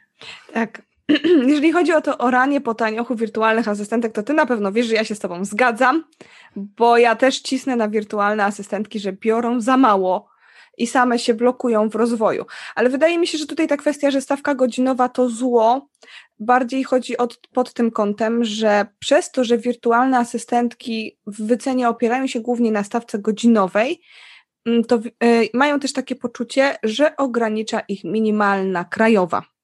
nie? Bo dużo osób ma tak, że porównuje stawkę godzinową wirtualnej asystentki z e, stawką godzinową na etacie, nie? I nawet przedsiębiorcy.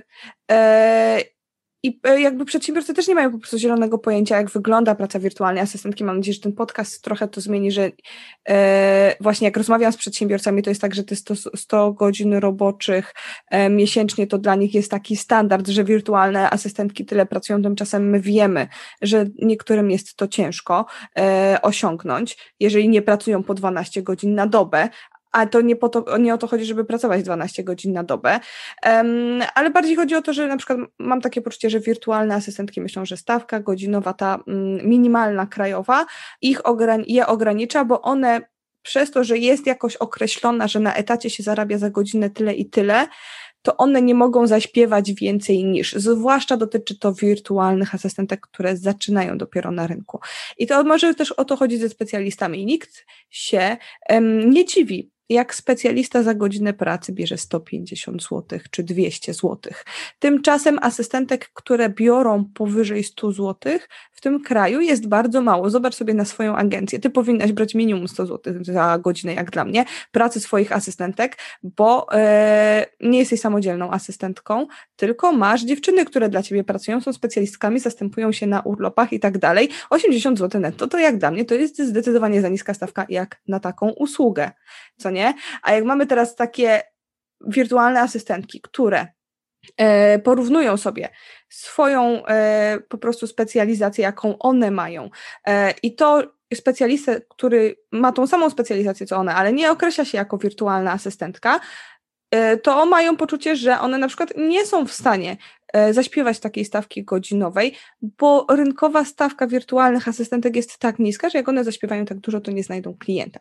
E, pytanie, czy to jest prawda i czy nie warto by było po prostu spróbować podnieść stawkę godzinową do stawki specjalisty, żeby zobaczyć, czy po prostu faktycznie klienta się nie znajdzie. Bo jak ja mówię, ja mam 150 zł za godzinę E, i klientom to nie przeszkadza, uważają, że to jest cena adekwatna do umiejętności, chociaż ja jestem samodzielną asystentką i chodzę na urlop. Dziękujemy Pani Paulino. e, dobra, to przeczytam kolejną e, odpowiedź. Tak, e, żeby osoby, które wychodzą na rynek, nie dawały zaporowych stawek, bo brakuje im umiejętności często i psują ten rynek tym samym koleżankom. Ja jestem ciekawa, co to znaczy zaporowa stawka. W sensie, czy dają za dużo, czy dają za mało? W sensie dają cenę nieadekwatną do umiejętności i ona jest za wysoka, ta cena. W związku z tym e, po prostu klientom się wydaje, że asystentki chcą kasę nie wiadomo ile, e, a nie idą za tym żadne umiejętności. Czy chodzi o to, że asystentki e, liczą sobie za mało? i psują rynek. Ale wydaje mi się, że to ta pierwsza opcja, bo tutaj jest, że brakuje im umiejętności często i psują ten rynek tym samym koleżankom. Słuchajcie, to jest tak jak wszędzie. Są ludzie, którzy są dobrzy w tym, co robią, i są ludzie, którzy są słabi w tym, co robią. I asystentki też są różne. I jedynym powodem, dla którego wśród wirtualnej asysty jest tego więcej niż wśród pozostałych freelancerów, wyłączam teraz copywriting, jest to, że jest bardzo niska bariera wejścia w branżę. I to samo dotyczy branży copywriterskiej. Większość z nas e, potrafi w język polski, w związku z tym ludziom się wydaje, że jak umieją napisać post na fejsie, to mogą zostać copywriterami. I to samo dotyczy wirtualnych asystentek, bo wielu z nich wydaje się, że jak potrafią obsłużyć komputer, to nadają się na wirtualną asystentkę. Dlatego tak dużo jest ludzi, którzy nie znają się na tym, co robią, ale osoby, które którym brakuje umiejętności, to nawet jak dają zaporowe stawki, to one nie psują ci rynku, bo klienci prędzej czy później się zorientują, że to jest osoba słaba i ona po prostu z tego rynku wyleci. Jak dla mnie nie ma miejsca na słabych podwykonawców na rynku, nie? Dokładnie tak jak mówisz. Nic dodać, nic ująć.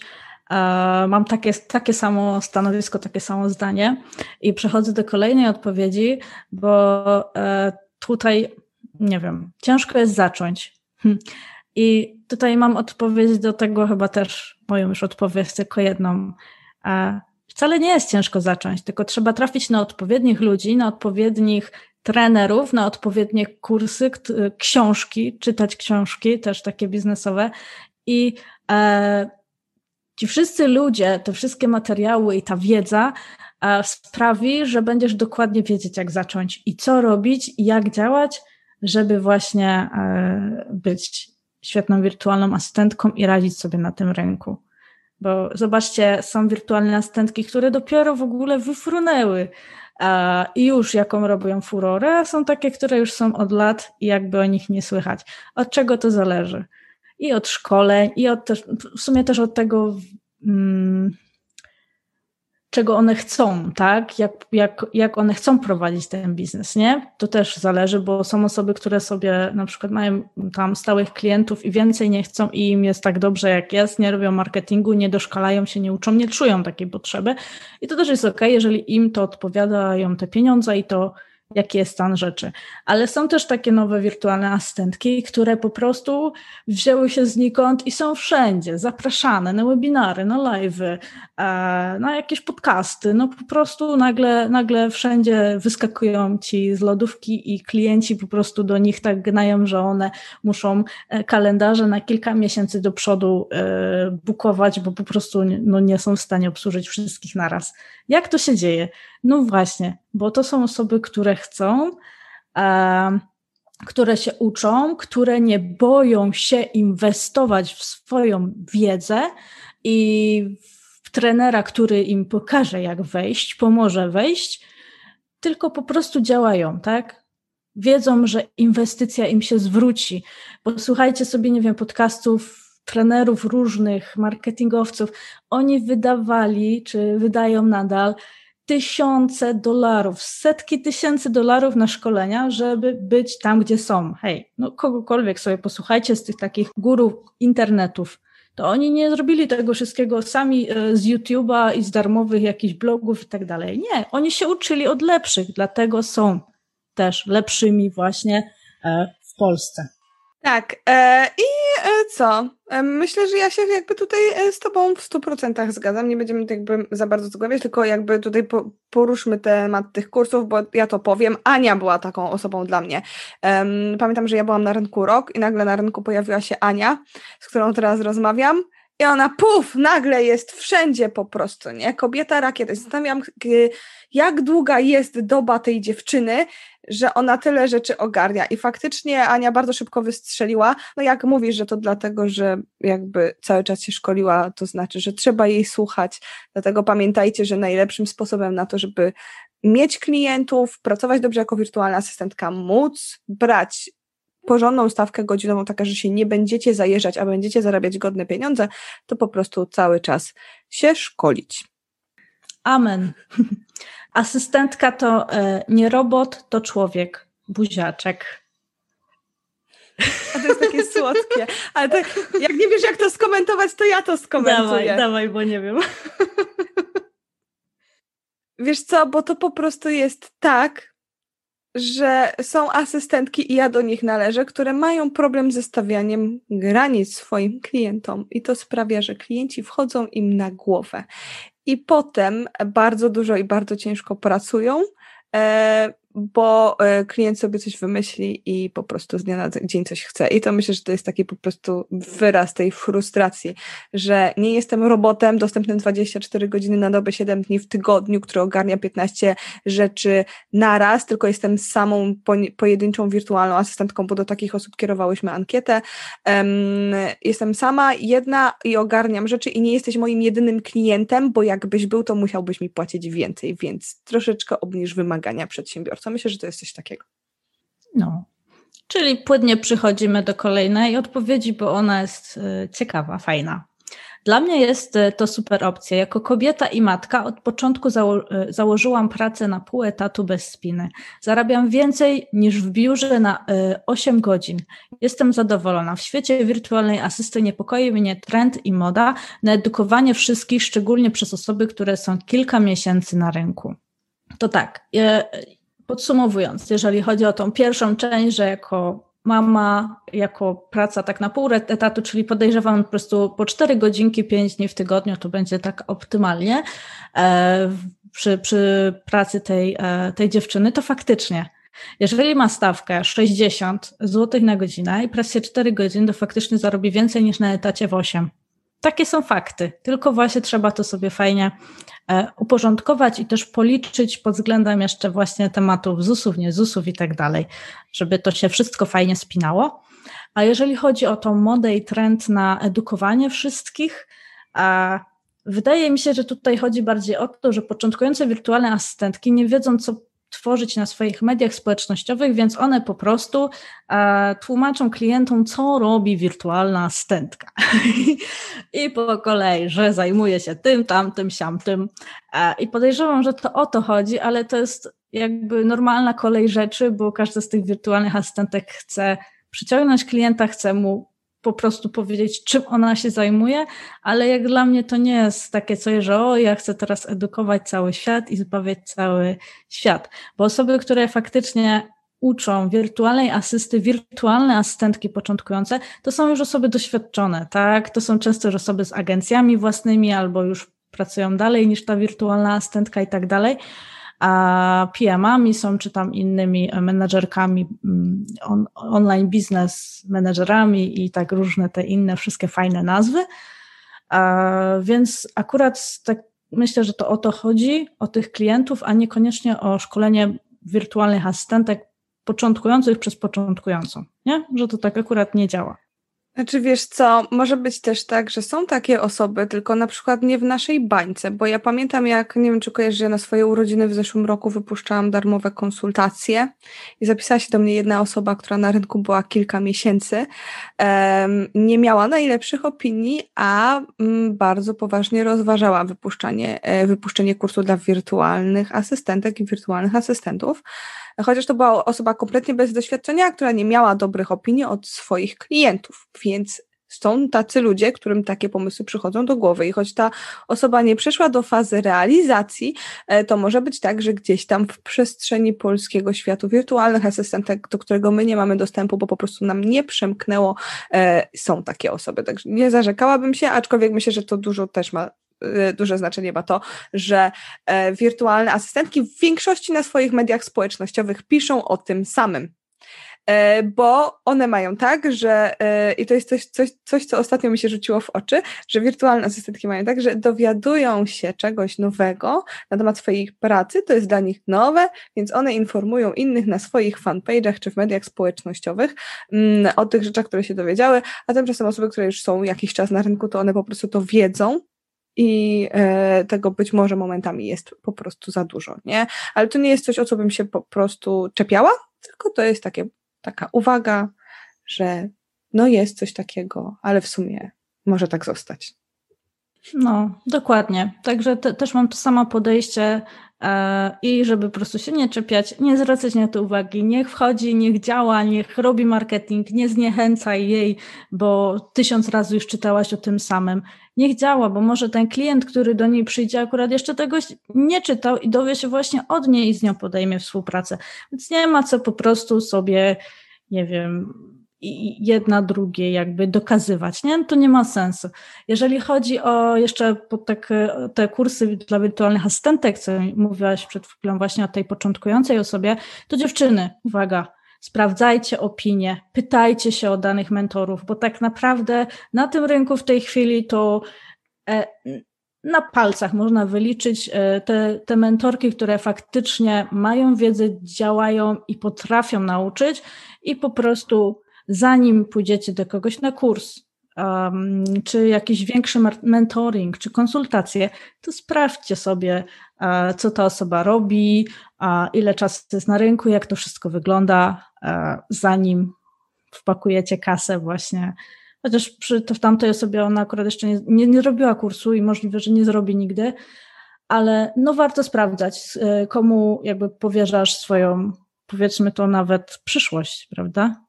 bo to, czego cię nauczy, to z tobą zostanie. I będzie procentować albo i nie. Czytam kolejną odpowiedź. Odnośnie samych stawek. Zaczynałam od zleceń za 50-100 zł, ale z czasem zdobyłam zaufanie klientów i faktury wystawiam za 1000 i więcej. I tutaj nie wiem, nie wiem jak się do tego odnieść ze względu na to, e, że nie wiem, czy to chodzi o to, że ta dziewczyna wystawiała faktury na 50 i 100 zł, a potem się zrobiło na 1000, czy jej stawka godzinowa to 1000 zł, nie? Także tu akurat nie wiem, jak się do tego odnieść, tak średnio to rozumiem. A... Mi się wydaje, że to chodzi o pojedyncze Może. zlecenia. Wiesz, i na przykład ktoś zaczynał od drobnych zleceń za małe stawki, a teraz robi duże zlecenia za duże stawki i e, tu nie pozostało nic innego niż tylko powiedzieć tak. gratulacje tak Dokładnie. tak naprawdę. Dziękuję, że mi to wyjaśniłaś, e, także jak najbardziej też gratuluję i wszystkim tego życzę, żeby po prostu e, co miesiąc e, pod, właśnie podnosić te swoje stawki tak, właśnie też za zlecenia i żeby to szło tylko w górę i te faktury wystawiane były coraz wyższe, coraz bardziej satysfakcjonujące. Ok, tutaj mam trudno znaleźć klienta. Oj, to jest temat, na który mogłabym gadać przez kolejną godzinę, a mamy 10 minut, więc hmm. Ale możemy, możemy zrobić tak, że Ania po prostu jak ma jakiś materiał ogólnodostępny na ten temat u siebie na blogu, czy to jakiś e, film, czy coś, to podlinkujemy po prostu w materiale do tego dobrze, podcastu. Dobrze, dobrze, bo no ja, ja pod tym kątem nawet chciałabym, myślę nad kursem całym, ale to, albo e-bookiem, ale zobaczymy. Zobaczymy, co z tego wyjdzie. Poszukam jakiś materiał albo nagram dodatkowo właśnie do tego podcastu, tylko właśnie do tego konkretnego jednego, jednej odpowiedzi, odpowiedzi, bo to nie pytanie. Mm. Wcale nie wygląda tak, jak się przedstawia, że odciążę przedsiębiorcę, będzie miał więcej czasu na rzeczy ważne. Nic z tych rzeczy. Po prostu mam różne zlecenia u różnych ludzi. No. I to jest dla mnie kolejny, wiesz, taka odpowiedź, to co mówiłam wcześniej, że asystentki czują się niedoceniane i tak naprawdę nie widzą mocno efektów swojej pracy, nie? Czyli ona, to, bo dla mnie osoba, która to napisała, to jest osoba, która nie ma poczucia, że odciąża przedsiębiorcę i będzie miał więcej czasu na rzeczy ważne, bo ona tego nie widzi. No. Nie? On na pewno ma więcej czasu na rzeczy ważne, bo to wie każdy przedsiębiorca, który komukolwiek, kiedykolwiek, cokolwiek zlecał, że to, ile po prostu rzeczy schodzi z głowy, tego jest multum, bo ja to mówię osoba, która też zleca. No. E, ale po prostu tego często nie widać, bo przedsiębiorcy nie mówią, ale mnie odciążyłaś, jesteś super, tylko po prostu zlecają kolejne zadania, nie? Dokładnie. A jeżeli coraz więcej ci zlecają i coraz więcej tych zadań ci oddelegowują, to znaczy już, że są zadowoleni. I to, że z tobą stale pracują, to też znaczy, że są zadowoleni. Bo teraz jest rynek tak pełny, że jakby coś było nie tak, to by poszli sobie do kogoś innego albo coraz mniej ci zlecali, a nie coraz więcej. Tak. I co, przechodzimy do następnej. Ja. A mam wrażenie, że jest duża grupa klientów, którzy nie do końca wiedzą, czym jest wirtualna asystentka. Szukają na przykład specjalisty od marketingu, ale zamiast zatrudnić specjalistę, bo droższy, to zatrudniają asystentkę i są zdziwieni, gdy asystentka mówi, że nie jest specjalistą. I tutaj też e, to jest temat na kolejną godzinę gadania. Ja myślę, przynajmniej jeżeli chodzi o, o to, chyba nawet nagrywałam o tym materiał to mhm. podlinkujemy. Chyba, że chcesz tak. coś dodać tak szybciutko. Myślę, że oprócz tego, że, że tutaj e, powiem dwa słowa, najwyżej to podlinkuję też i na to konkretne e, pytanie też odpowiem w dodatkowym materiale. Myślę, że to będzie i tak fajna rzecz, e, no bo tu trzeba rozwinąć. Tego nie można skwitować ani jednym, ani dwoma zdaniami, nawet trzema, więc tutaj trzeba troszeczkę rozwinąć ten temat. Nie. No, jedyne, co ja bym mogła ewentualnie dodać, bo mm, rozmawiałyśmy już wcześniej o tym, o stawkach, jak się jest specjalistą i tak dalej. E, ja bym chciała zaznaczyć, że różnica między wirtualną asystentką a specjalistą jest taka, że wirtualna asystentka pomaga przedsiębiorcy prowadzić biznes i go wspiera jakby w różnych zadaniach, a jak i się specjalizuje w czymś konkretnym. Czyli jak przychodzisz do kogoś, kto jest grafikiem, nie? To on ci robi tylko grafiki. Jak masz wirtualną asystentkę, która ma specjalizację graficzną, to ona ci robi grafiki, ale do tego może ci robić dodatkowe rzeczy. I dlatego ludzie szukają asystentek. Jak masz specjalizację, po prostu podnieś stawkę. Dokładnie. Tutaj przechodzę jeszcze do kolejnej odpowiedzi, czyli nie spodziewałam się, że że czas, za który nie fakturuje klienta, będzie aż taki długi. Tutaj wcześniej już o tym mówiłyśmy. Trzeba to wliczyć w cenę. Trzeba wliczyć, tak jak Paulina Wam mówiła wcześniej, wliczyć w cenę to, że mailujemy z tym klientem, to, że wystawiamy faktury, to, że tworzymy, y, że cały onboarding tego klienta jest, że on y, do nas y, często pisze, czasami nawet na messengerach, nie messengerach, e, no, przygotowanie się do pewnych zadań, to też zabiera czas i tak dalej. Także no, tych, tego, tego czasu, który gdzieś nam przemyka przez palce i nie możemy go zafakturować, jest sporo, no i trzeba zdać sobie z tego sprawę to raz, a dwa, próbować to jak najlepiej zoptymalizować, tak? Także można wtedy pomyśleć sobie, co zrobić, żeby jak najmniej tego właśnie bezsensownego czasu spędzać. Um, Wirtualna asystentka to zawód, w którym trzeba mieć dużą cierpliwość, dużo cierpliwości i psychicznej wytrzymałości, aby nie załamać się w gorszym okresie braku klienta, czy wręcz braku czasu na sen. Ja kocham ten zawód i mimo, że teraz nie mam jeszcze pełnego kalendarza, to wierzę, że niedługo się to zmieni. A, I tutaj. Mogę pierwsza? Tak, bo to jest ciekawe. Jezu, mnie ten. Ja to chyba był taki komentarz, który najbardziej mnie sieknął. Mm. Bo tu mamy z jednej strony, żeby nie załamać się w gorszym okresie braku klienta, czy wręcz braku czasu na sen, rozumiem, że z powodu pracy, ale z drugiej strony nie mam jeszcze pełnego kalendarza. No. Czyli to jest osoba, która jednocześnie pracuje i czasem zdarza się, że ma taki zapierdziel, że nie ma czasu na spanie, ale z drugiej chce mieć jeszcze więcej klientów to mi bardzo dużo mówi o tym, jak wygląda zawód wirtualnej asystentki, bo to się często yy, samodzielnym asystentkom po prostu zdarza, nie? To tak trochę wygląda jak taki syndrom sztokholmski, nie? Jeszcze kocham ten zawód, wiesz o co chodzi. Mnie się tak. autentycznie mnie zatkało, jak to zobaczyłam, bo ja pamiętam, że ja też miałam takie okresy, że bardzo dużo pracowałam, bo na przykład klienci mi wrzucili dużo naraz.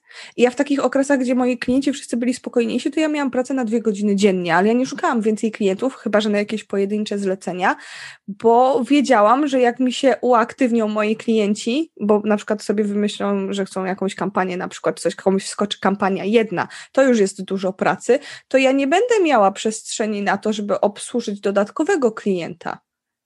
I e, tutaj się zastanawiam po prostu nad tym, że z jednej strony ktoś ma takie okresy, że nie ma czasu na sen, a z drugiej nie ma pełnego kalendarza i chce to zmienić. Tu bym się zastanawiała nad tym. Tak, to jest takie trochę y, miłość i nienawiść jednocześnie, takie mam poczucie trochę w tym y, komentarzu y, i do tej pracy, do tego zawodu. Więc tutaj myślę, że warto by było sobie to tak zatrzymać się i zastanowić, tak, nad tym wszystkim i pomyśleć, bo skoro e, stresuje cię to, że albo nie masz klienta, albo nie masz czasu na sen, to są już dwie różne skrajności, nie? Bo tutaj nie, jakby nie masz co robić i martwisz się o kasę. Tutaj z drugiej strony nie masz kiedy spać, ale ta kasa jest, tak? A, Także i to nie jest dobre, i to nie jest dobre. Także to są jakby dwie, dwa złe aspekty. Mm, ale kocham ten zawód. Okej. Okay. Ja też. Kochałam. E, I mimo, że teraz e, nie mam jeszcze pełnego kalendarza, to wierzę, że niedługo się to zmieni. Okej, okay. ale jak będziesz miała pełen kalendarz, to co? To będzie wtedy ta opcja, że nie masz czasu na sen? Czy to może, nie? Czy to będzie, to wtedy będzie już ten znak, że jak nie mam czasu na spanie, to mam odpowiednią ilość klientów? To powinno się chyba po pieniądzach e, wiedzieć, nie? Czyli zarabiam tyle, ile bym chciała. To znaczy, że mam jakby pełny kalendarz. Dla mnie to, że nie mam. E, no, jakby dla mnie to, że się nie ma czasu na sen, to nie jest odpowiedni wyznacznik tego, że się ma odpowiednią ilość klientów, tylko po prostu zarabiasz odpowiednio. Statystycznie, średniorocznie, czyli masz z całego roku średnią miesięczną. To znaczy, że dobrze zarabiasz, a nie, że w danym miesiącu dobrze zarobiłaś, bo zapierdzielałaś jak głupia. Jak zapierdzielasz jednego miesiąca jak głupia i, i zarabiasz fajnie, a potem następnego miesiąca zapierdzielasz mniej, albo na przykład pracujesz normalnie i nie jesteś zadowolona z zarobków, to znaczy, że trzeba coś zmienić, a nie, że trzeba znaleźć więcej klientów. Ja tylko to skwituję jedną rzeczą, że dobry biznes, w dobrym biznesie nie chodzi o to, żeby jak najwięcej zapierniczać i się zacharowywać, tylko właśnie chodzi o to, żeby jak najwięcej zarabiać, pracując jak najmniej, żeby pracować ludzie mądrze, a nie ciężko, żeby mieć czas dla siebie, dla rodziny, na życie, na wszystko inne, czas i pieniądze. I do tego dąży mądry przedsiębiorca, nie do zajeżdżania się, depresji, całej reszty e, dolegliwości, które powoduje przepracowanie. Mhm. Dobra, Myślę, kontynuujmy. Kontynuujmy. I czytam, to już będzie nasza ostatnia odpowiedź. I ona e... będzie piękną puentą dla tego odcinka. Fajnie, że jest na końcu, tak. nie? Tak, tak, tak, właśnie idealnie. Rynek jest duży, potrzeby klientów różne, ale bycie wirtualną asystentką nie jest dla każdego. To nie e, asystentura, to bycie przedsiębiorcą. I chyba przestawienie się na taki system myślenia o tym zawodzie było dla mnie najtrudniejsze. Ja mogę być tylko amen, siostro. Ja mogę tylko powiedzieć, czy to ja pisałam? Nie, to nie ty. Na pewno nie. Żartuję, żartuję, ale no, to jest jakby to jest moje zdanie.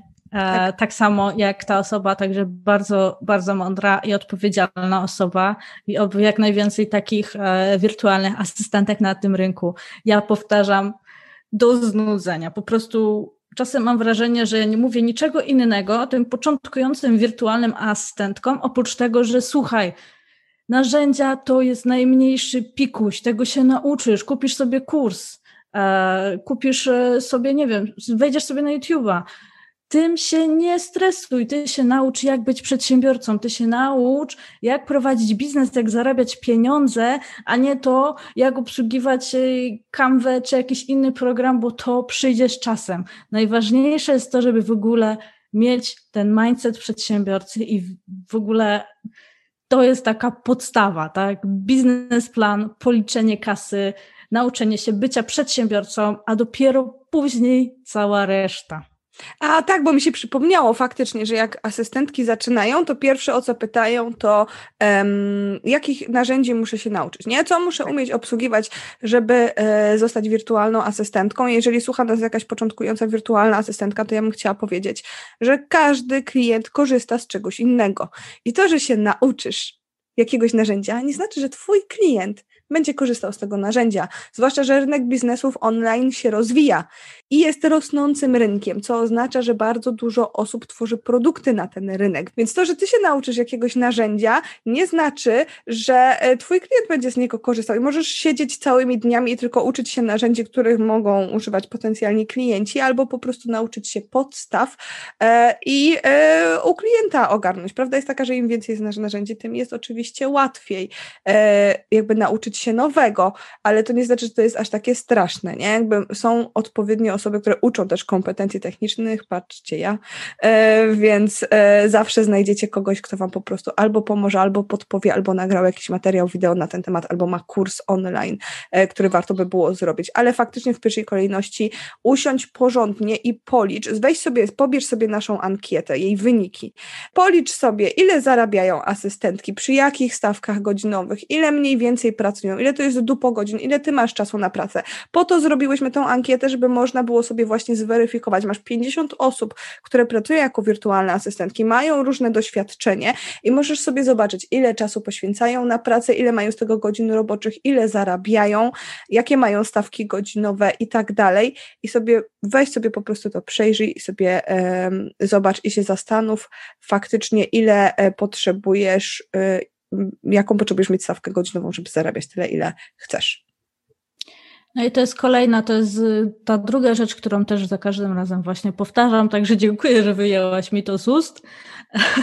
E, no bo to jest też bardzo, bardzo właśnie ważne, żeby to uświadomić osobie, która jest na początku, że i kolejna rzecz jeszcze tylko chciałam dopowiedzieć. Często jest tak, że jak trafiasz e, do przedsiębiorcy, który ma już firmę jakiś czas, ma procesy, ma procedury, ma e, ogarnięte programy, które chce ci oddać, to słuchaj, on ci da na to instrukcję, a nawet czasami ci nagra instrukcję konkretnego programu, którego akurat nie znasz, a ciężko jest znaleźć gdzieś jakieś instrukcje, albo on ci po prostu, nie wiem, jakiś kurs nawet czasami. Są klienci, którzy kupują kursy dla wirtualnych asystentek po to, żeby one się wdrożyły w dany temat, bo oni nie mają czasu go przerobić, a bardzo by chcieli, żeby się ktoś tym zajął.